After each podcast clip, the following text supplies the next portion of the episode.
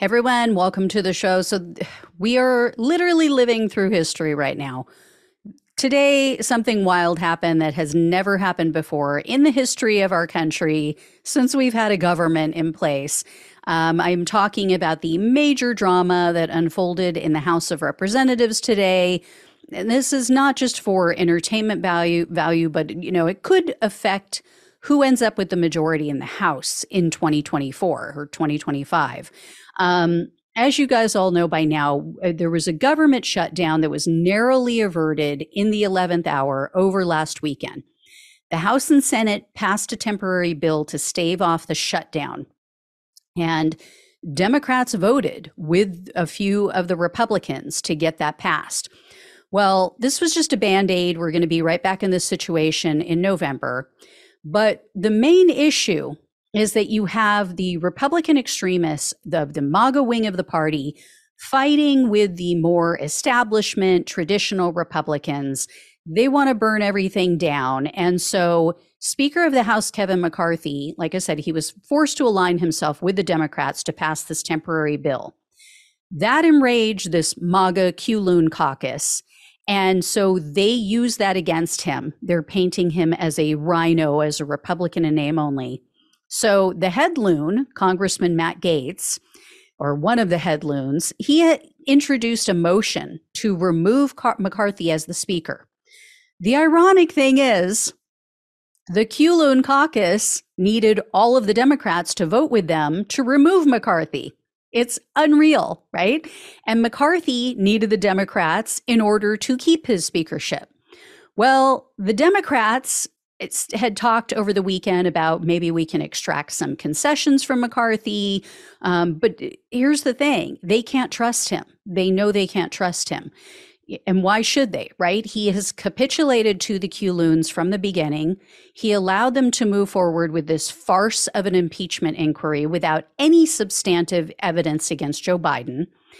He lies constantly. He has lied for Donald Trump. He's lied about January 6. He handed over all of the January 6 uh, video evidence to Tucker Carlson. And here's what really did it for the Democrats and why they didn't stand with him today.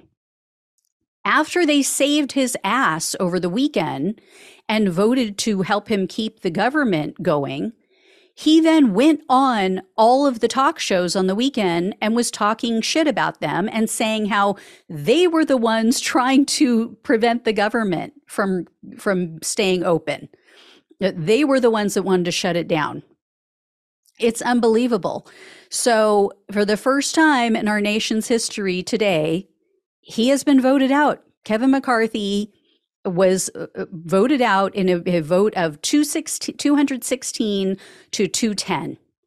So a bunch of Democrats aligned with a, you know, like uh, almost two handfuls, I guess, of Republicans and voted him out. So he is no longer speaker after he went through all of that garbage at the beginning of this year, after he jumped through all their hoops and gave them everything they wanted, including one being able to bring this up for a vote with only one person, which is one thing he agreed to.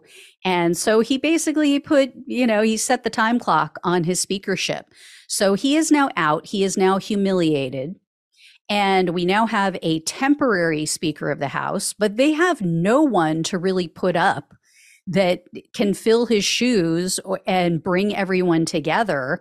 Um, and and here's the thing, you know, do we end up now with someone even worse than than McCarthy, who is completely unwilling to negotiate with Biden and the Democrats? Um, you know, and you know, there's two ways to think of worse, right?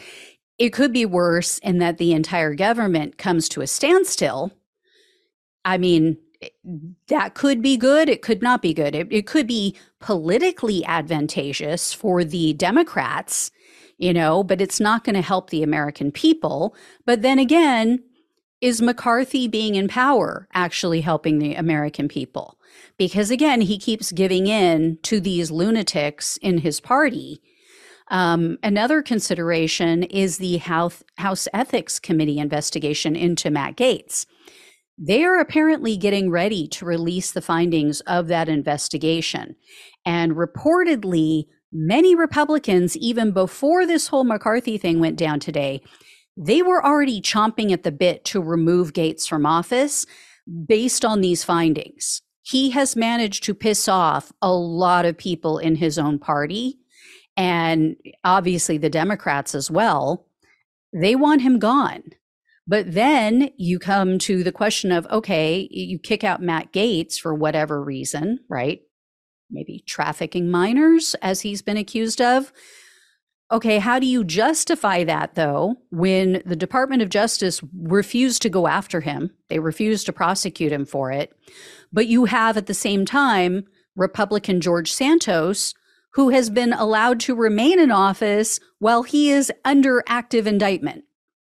So this is a sticky wicket, to put it mildly, um, for the Republicans. And like I said before, I mean, McCarthy got real comfortable in that speaker's suite, and he really shouldn't have unpacked the boxes.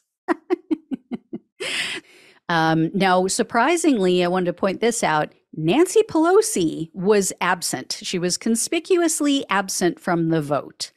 I think that she didn't want to be put in that position. I think that was strategic on her part to miss that vote. But yeah, she they called out her name several times. She never answered, so she just didn't show up for it. but the Democrats all stuck together. They were like, "Yeah, we're done. You you have made no friends on this side of the aisle."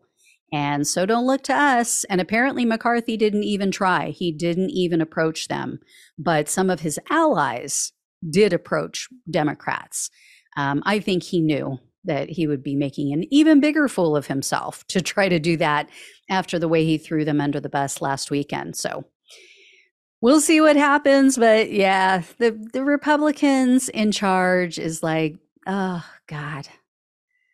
Oh, yeah. It's like cats when something falls. and here, you know, the thing with McCarthy, he's like the guy, he's like these people who bring home a wild animal, right? What did he expect?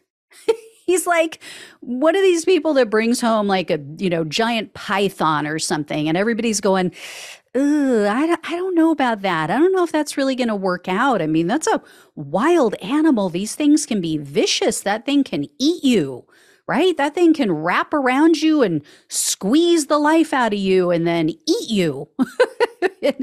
and and the person who brings it home is like, "No, no, it's my pet and we have an understanding and I take care of it and I, it knows I feed it and I, you know, I'm the owner, I'm the boss, I'm in charge." And you're like, "Are you? Are you really?" Hmm? I don't think so. And this is a wild animal they are not thinking creatures. they're they're based they they you know work based on feeling and and instinct and in the moment like they might just squeeze you and eat you. Well, Kevin got squeezed and eaten. so there you go. Oh, well, lesson learned. All right, guys, I will let you know when I hear more. Thank you so much for watching and listening. Please like, share, and subscribe. Please donate if you can. Love you all. Take care. I'll talk with you soon.